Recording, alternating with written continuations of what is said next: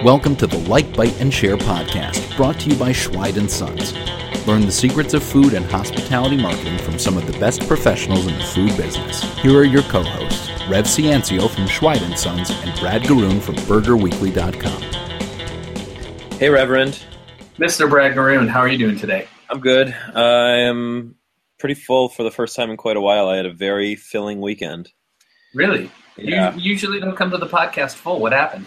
Uh, well, the reason I came to the podcast full today is today, uh, and we always do this, we date ourselves in our intros, but today's National Cereal Day, and I I do work with sixteen handles, and we have a milk and cereal flavor, and I had all these cereal toppings in the office, and I just poured milk in them and ate a bunch of bowls of cereal today, so I've been very full.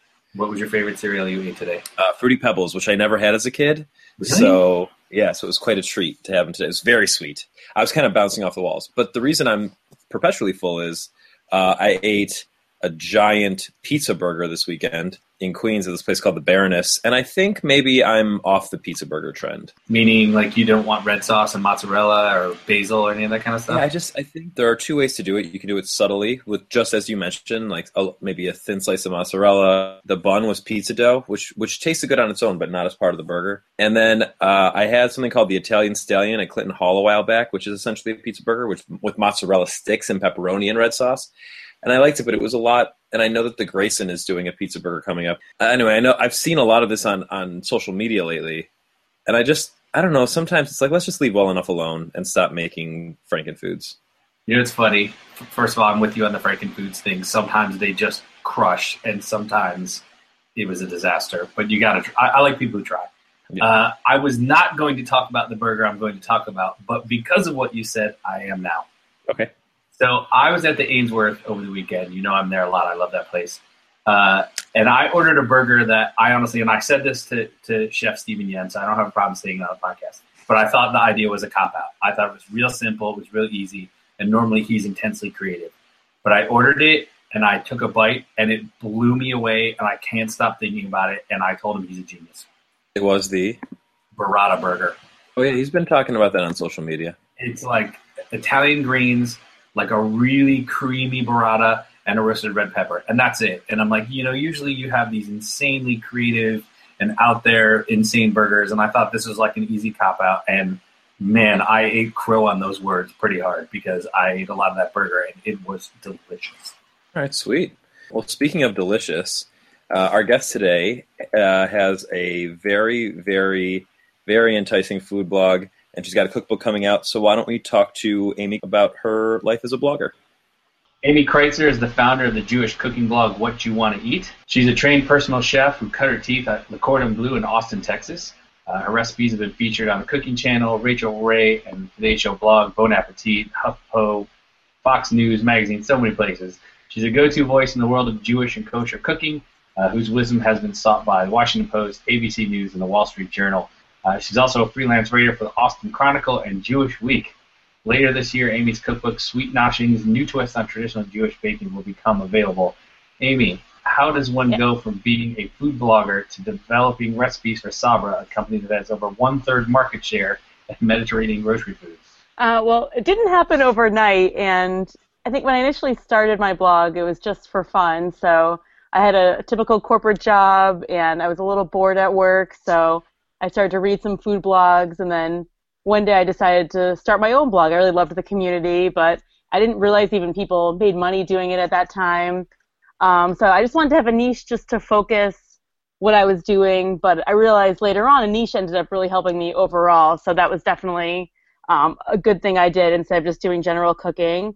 Uh, so I've always loved Jewish food and my grandma's cooking, and you know I wanted to kind of reinvented for the modern palate. So I it was around Hanukkah time, so I made some latkes and put them on my blog, and that kind of just started from there. So a few months later, I decided to quit my job and go to culinary school, and then I just kept adding more and more things on my plate, like the recipe development and freelance writing. I've been a personal chef and just kind of growing, and now I just finished my first cookbook, so that was really a goal of mine that I'm I'm super excited to have. What were you doing professionally before you started the blog, and how did you make that decision to quit and go to culinary school, aside from just the being bored situation? Yeah, no, it's a, it's a big decision, especially yeah. in hindsight. Um, well, I lived before, I lived in Austin, Texas. I lived in New York City.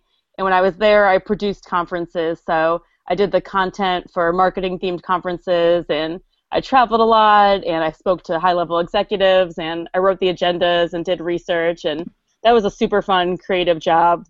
But then in two thousand nine, the recession hit New York, and people couldn't afford to come to our conferences anymore. So I, I heard Austin was fun, and I came to visit. I loved it. So I kind of picked up and moved to Austin and started working at a consultancy uh, where, and our clients were investors. So we were either very busy with them or kind of just waiting to hear from them next. So in my downtime is when I had some time to start reading about blogs and start my own blog. And I just found it was all I could think about. Like when on the weekends, I was all I was doing was blogging and coming up with new recipes. And when I wasn't working, it was all I wanted to do. And um, to me, that was a no-brainer that this is something I have to do. So uh, I was kind of tired of sitting behind a desk and staring at a computer screen all day. And I decided, worst case, I'd go to culinary school, it'd be a fun break, and I'd come back, I'd be a better home cook, and I'd go back and get another job. And like best case, this would be my career, which it ended up becoming. The blog came before you decided to go to culinary school, yeah? Yeah, yeah. So I started my blog in December two thousand ten, and after a few months I decided I wanted to make a change, but for me you couldn't just quit your job and start, you know, trying to cook for people, so I wanted to learn a little bit more about about cooking, and I was always a good home cook and grew up cooking with my mom and my grandma um, throughout my childhood, but I really wanted to refine my techniques, and I thought it would make myself more marketable as a personal chef as well. Um, but by the time I finished culinary school, my blog had taken off a lot more, and I did have two clients that actually found me through my blog, uh, so I didn't even have to really find them or advertise myself at all. Right on. You know, if you want to call her your bubby on the show, you're more than welcome. My bubby, yes, yeah. Which is grandma. Amy, so was there was there like a moment or a tipping point where you're like, I'm doing this full time. That's just it. I'm going to do it. And was it money? Was it a feeling? What where, where, what was that moment like? Uh, well, so part of the reason I went to culinary school and to become a personal chef, I thought that was a way to make money and still do my blog on the side. Um, but there really wasn't one time where I decided I'm I'm blogging and not doing this anymore. It's kind of just been a, a gradual process. And I think, you know, quitting your job, to me, if you're going to do something, you have to do it one hundred percent. And I couldn't do my job and pursue the blog at the same time. I, you know, I thought it's worth taking the risk and seeing if I can make money. And if I had to pay my bills, I'd have to find ways to do it. Whereas if I had my full-time job to as a as a backup, I wouldn't be as motivated to keep going with the blog. So I kind of did that scare myself tactic. So, you know, I picked up odd jobs initially and then slowly dropped them off as I did more things related to my blog. Um, but I guess maybe the once I got my cookbook deal, that was kind of a, uh, oh, you know, people people are definitely interested in this now, so it's definitely going in a good direction. So that was a, definitely an exciting turning point for me.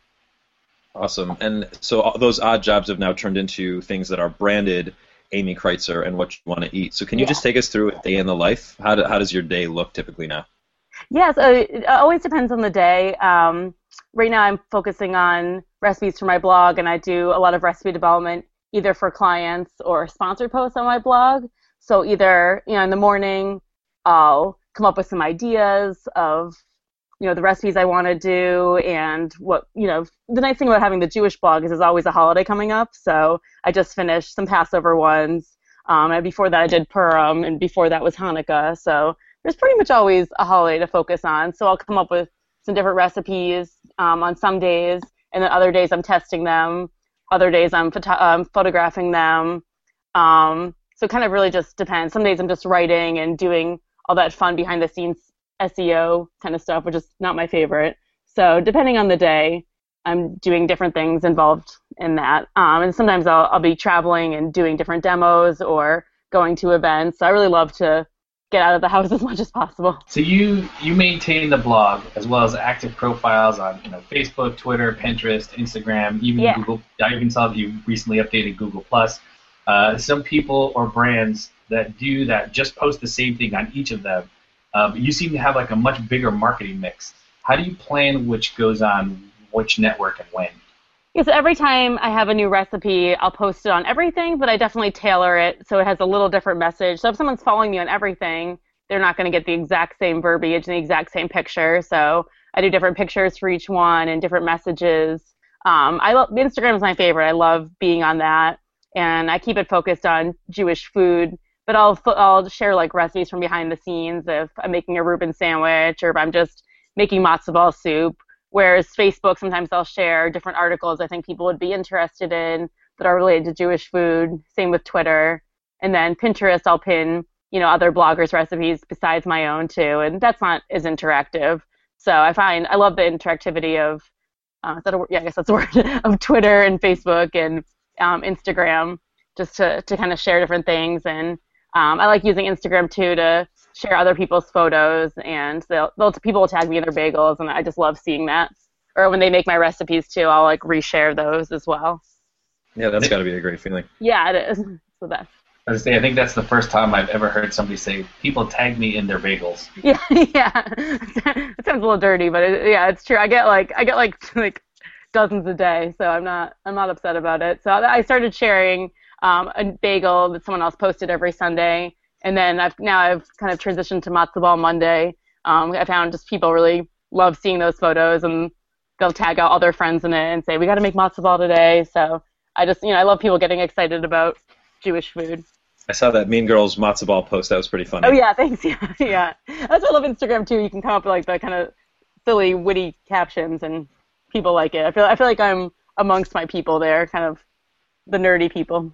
Well, speaking of being amongst your people, uh, so you're down in Austin, which yeah. uh, I did a little research today. So Rev and I are both from Detroit, uh, which even Detroit ranks higher on the Jewish population list in the United States than Austin does. Yeah. Uh, do you ever think about coming back to New York and getting back to where your audience would obviously be more robust, or does where you live not really matter?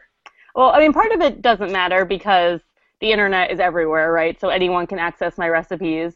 Um, but part of it definitely does matter. Like, when I go to New York, I love to meet with a, a lot of other Jewish bloggers that are there and just different media people who are there. And a lot of the freelance work and recipes I do, they're all based in New York. So it's definitely something to think about. But um, for me, there's in Austin, I'm like I'm the only you know, Jewish food person there is. So, you know, one of the newspapers called me the go-to Jew, and she was like, "Oh, is that insulting?" I'm like, "No, I love it. You can, I'll definitely be your go-to Jew." So. Um, I like, you know, here I'm a little more of an anomaly, and the Jewish population in Austin is growing, and it's also, like, a pretty strong group, where in New York, like, everyone and their mom is Jewish, right, but in Austin, it's it's harder to find things, so I think when you do find things, the community kind of rallies behind it. Um, like, my friend just recently started a, a knish company, and people are so excited about it, because there's nothing like that here, so I think, you know, that's always been, you know, kind of a, a supportive group that we have that way. Rev, am I your go-to Jew?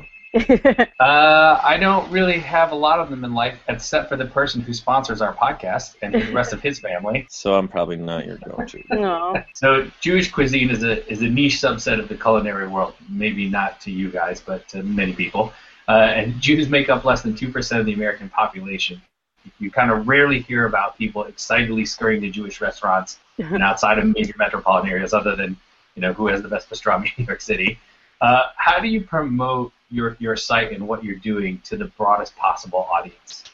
I mean, for me, like, one of my goals is to make Jewish food more approachable to everyone. Like, you definitely don't have to be Jewish to enjoy some matzo ball soup. And um, I fed my matzo ball soup to many Gentile. They've always enjoyed it. So that's definitely one of my goals. Um, but also, I think the Jewish people are just so passionate about food that even that small two percent are just so excited about you know, making the food that they love kind of modern and approachable. And, and I think you've seen Israeli food has kind of had a revival lately, and I feel like Ashkenazi food should be next. I was just talking about to someone yesterday about how my grandmother used to make these giant portions of things that, uh, like meat, gelatin, all this Lithuanian oh, yeah. weird, weird biz. Um, I don't know how normal palates are going to take to that food. But well, I mean, I think some food is re- deserves to like remain in the past. I don't think we should resurrect everything. I think there's a reason some things are not as popular anymore, but other things like knishes, for example, that you don't see anywhere in, in Texas, I think is something that people could really enjoy. And more like I there's nowhere in Austin that I know I can get a pastrami sandwich the size of my face. Like, that's unfortunate, I think. Yeah, it's a bummer. From that, yeah. We touched on this a, a little bit ago at the beginning of the of the podcast, but uh, I think our listeners would love to get a bit more um, details on. A lot of people would love to take their blog and turn it into opportunities for a career. Uh, you do all kinds of things, uh, or you at least offer all kinds of things on your website. Uh, brand ambassadoring, freelance writing, advertising on the blog. So how did you get started uh, actually making money doing the through What You Want to Eat? So like specifically, like let's say, how did the Ghirardelli deal come to be, or how did the Whole Foods consulting come to be? Yeah, and it's kind of been a mix. So as my blog has grown, more brands have reached out to me, and if they want to reach a Jewish population or an Austin population or just people that are interested in ethnic food in general, you know, they, they are interested in my audience, and um, for that, you know, it's advertising, so they're they're willing to, to pay for that. And I think part of it, too, is my photography has gotten better, and this, the recipes have gotten better in general. You know, people see that, and they think, you know, we could use this service, and we could use, you know, this person's photography on our site as well. So I think it's kind of just grown organically from there. Um, some of them, I do use some different services where a, um, they offer you different, like let's say like an, an ad on your blog, and then you pay them a certain percentage of the money that you get from it, so they find the different things for you as well. Um, but even with that, I've only I only accept ones if it makes sense for my brand, or if it's, you know, something that I would eat normally or use normally. So I'm still, I still say no to things. Do you, you know, think? I, yeah. Do you ever worry? You know, now there's a a big glut of Instagram influencers, food bloggers. Um, do you worry that brands will be able to find people who charge less or don't charge at all? I mean, they, they definitely do, but you, you get what you pay for. So, you know, if a brand's going to give a blogger some cereal, and they just will blog about it for just for some free cereal, they're not going to get the same. It is National Cereal Day today. I, I actually, that's true. Um, they're they're not going to get the same quality of posts as if they go to someone more respected. So I haven't found a problem. I've my business has just been growing, so I haven't noticed a problem in that at all. I think you still have to find the, the quality people, and not everyone, especially once it's a hobby, they're not going to blogging every every week or, you know, every other week. They're going to kind of fade a little bit. Um, and I think the difference is when, when I was starting to blog, other people around the same time, they weren't always as, as business focused. They were doing it for fun. And I think if you're just doing it to make money, it'll show, and you can you can tell. And I don't think that's, you know, just getting your product mentioned isn't going to get people to buy it. I think, you know, if you have a, a thoughtful um, post and recipe, I think it'll people will be able to tell the difference between that and just something that people did quickly just so they could eat their free cereal on cereal day. Amy, it sounds to me like uh, you know, a lot of brands, you know, restaurants, businesses are reaching out to you, uh, whether that's to advertise or partnership, or, you know, get, find some way to get in front of your audience. You know, what advice would you give to a brand or a business reaching out to somebody who does what you do, and how they should approach somebody, and what kind of things they should feel comfortable asking for, and maybe what things they shouldn't be asking for? Um, yeah, I mean, I think in terms of like asking for things, I love um, brands that have ideas and are creative, and I like to do like really creative, kitschy, weird things. So if they're on board with my weird ideas, that that's that's excellent. Um, the things that I don't like to get are a very generic email, or I get ones like, "Dear blogger, like we thought you'd be interested in sharing this with your audience," and it's just very generic, and you can tell they didn't even look at my blog or anything, and those I usually just delete without even replying to them. Um, and I think other ones who who don't offer any compensation, or, or kind of like shocked that you would even ask for that, when this is my job and other bloggers, you know, do this professionally. And I think for that, for some of the P R people, I'm like, "Do you get paid in," we'll use cereal again, like, "Do you get paid in cereal?" And they're always like, "Oh, I never thought of it that way," you know. So I think, I think people have a hard time, you know, differentiating bloggers with maybe a journalist who is just looking for the next story, and they don't take the time to even look at your blog and see what it's about before just pitching you something. So I think, you know, re- maybe looking at a few of your posts and seeing your style of blogging and seeing how you can work together to benefit both of your audiences, I think makes the most sense. So are you saying that bagels are not a currency? I mean, I, I've done things for bagels before, for sure, but bagels covered in cash is ideal. I need to find that bagel store, Brad. Have you seen the uh, cash bagel store? Cash bagels. Uh, no, sorry. I got I got nothing on the cash bagels. I'm actually like the worst Jew in New York because um, I have no opinion on what the best bagel here is. I don't know what makes you the worst. Do you have like a few you prefer? Yeah. You, just, like, you don't no. even have any loyalty at like, all. No, I like Mur- I like Murray's. I used to be big on Absolute, but I found myself on the Upper West Side recently, mm. and I was like, why did I ever like this stuff? I haven't been there. I've been to. I used to live near Murray's. So I've been there many times. Yeah, I Brad, broke Yom Kippur at yeah, Murray's this year. That's a Rev? solid choice. Brad, I know why you don't have a favorite bagel in New York City. Why? Because the best bagel in New York City is in Jersey City at Wonder Bagel. Well, that's not New York City, my man. But it is the best bagel in the New York City area. Okay, so will you bring me some next time we hang out? Sure, I've won three bagel battles with that bagel, but now we've totally digressed. Okay. now, now uh, I need to go to Jersey City. I'll add that to my list. Uh, Amy, you were actually just here in New York City, and you did some co-promotional dining with Kosher Like Me and Brunch Boys. Yes. Uh, do you see a benefit in connecting with bloggers from other regions when you travel? Oh, totally. I mean, I just love, you know, I don't have any coworkers, so I love to connect with other bloggers just to kind of share ideas and share, like, like-minded things. And they just, people, bloggers, food bloggers love to eat, so it's fun to get together and try new restaurants and kind of share our favorite places to go and share ideas at the same time. So I just like I mostly like meeting up with people because it's fun and interesting to meet people in general. But then you can always learn from each other as well. It's kind of a bonus. Amy, let's take a, uh, let's take a moment here to plug your cookbook. Um, oh sure, yeah. tell can you tell people about the cookbook, how it came to be, uh, and then we'll go a little deeper into that. But let's start with about the cookbook. Yeah, so, so I guess it was.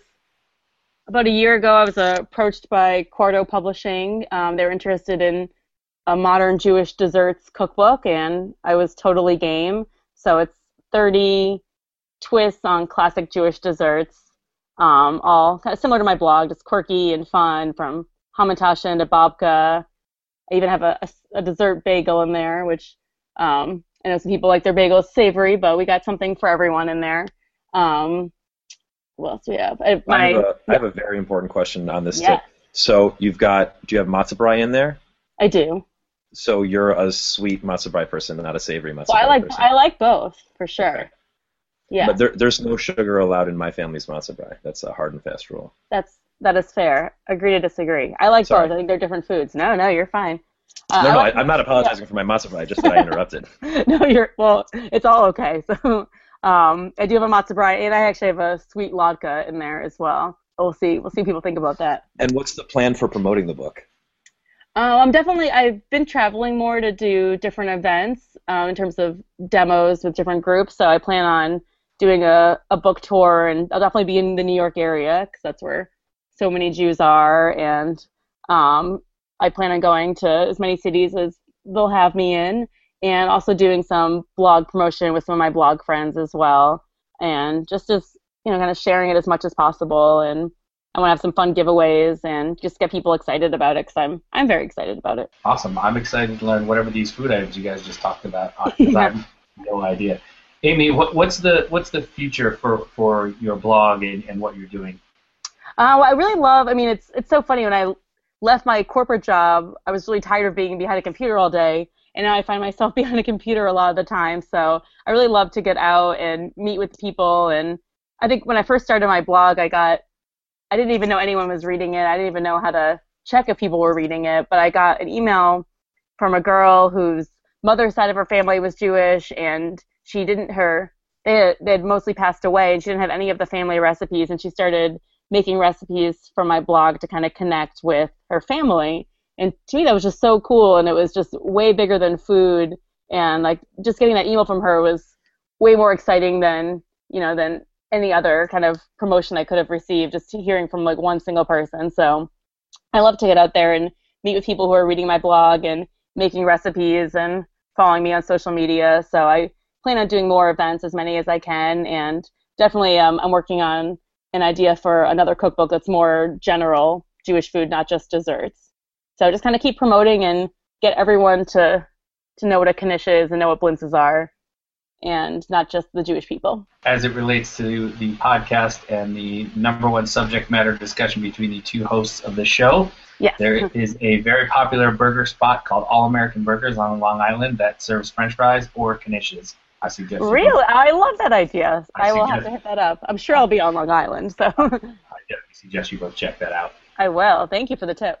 Yeah, Amy, if I'm if I'm hearing you correctly, uh, having a focus, you know, being in a niche, being a specialist in something you're passionate about, has made a huge difference in your life and career. Definitely. For, for somebody who's kind of looking to get into the food business, is that a mantra you would preach? I think not even just the food business. I think any business, it's helpful to have a niche. Even to give another example, I have a friend who was a photographer, and he was taking photographs of everything, like weddings and graduations and literally anything. And um, he was doing okay, and then he decided to focus on just babies. And he became the go-to baby photographer. And then everyone called him when they needed their baby photo, and his business just kept growing and growing.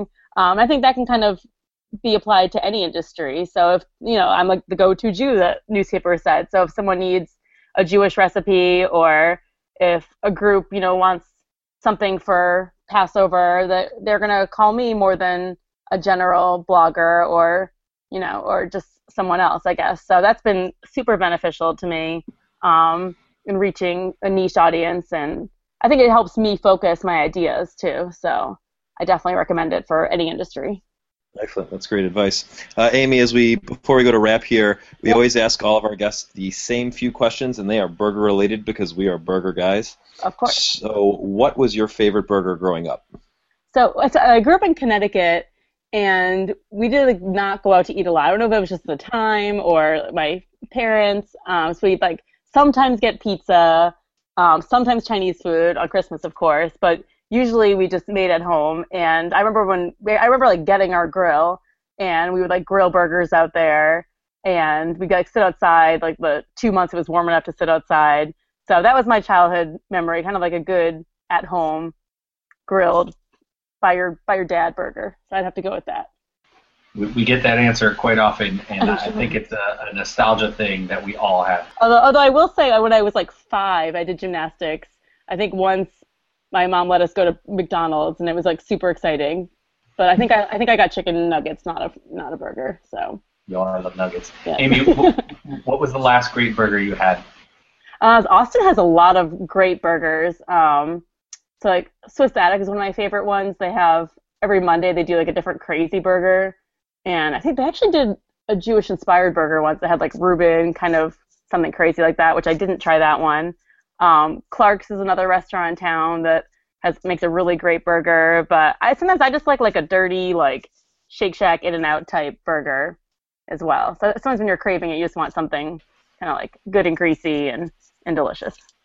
Awesome. One of my all-time favorite hamburgers is in Austin, Texas. Second Bar and Kitchen. Oh, yeah, that Second Bar and Kitchen has a really good burger, too. Actually, all their food is really good. I, I agree. And going back to pizza, their pizza soup is one of my favorite soups. Oh, I haven't tried that. I will get that next time. Pizza soup?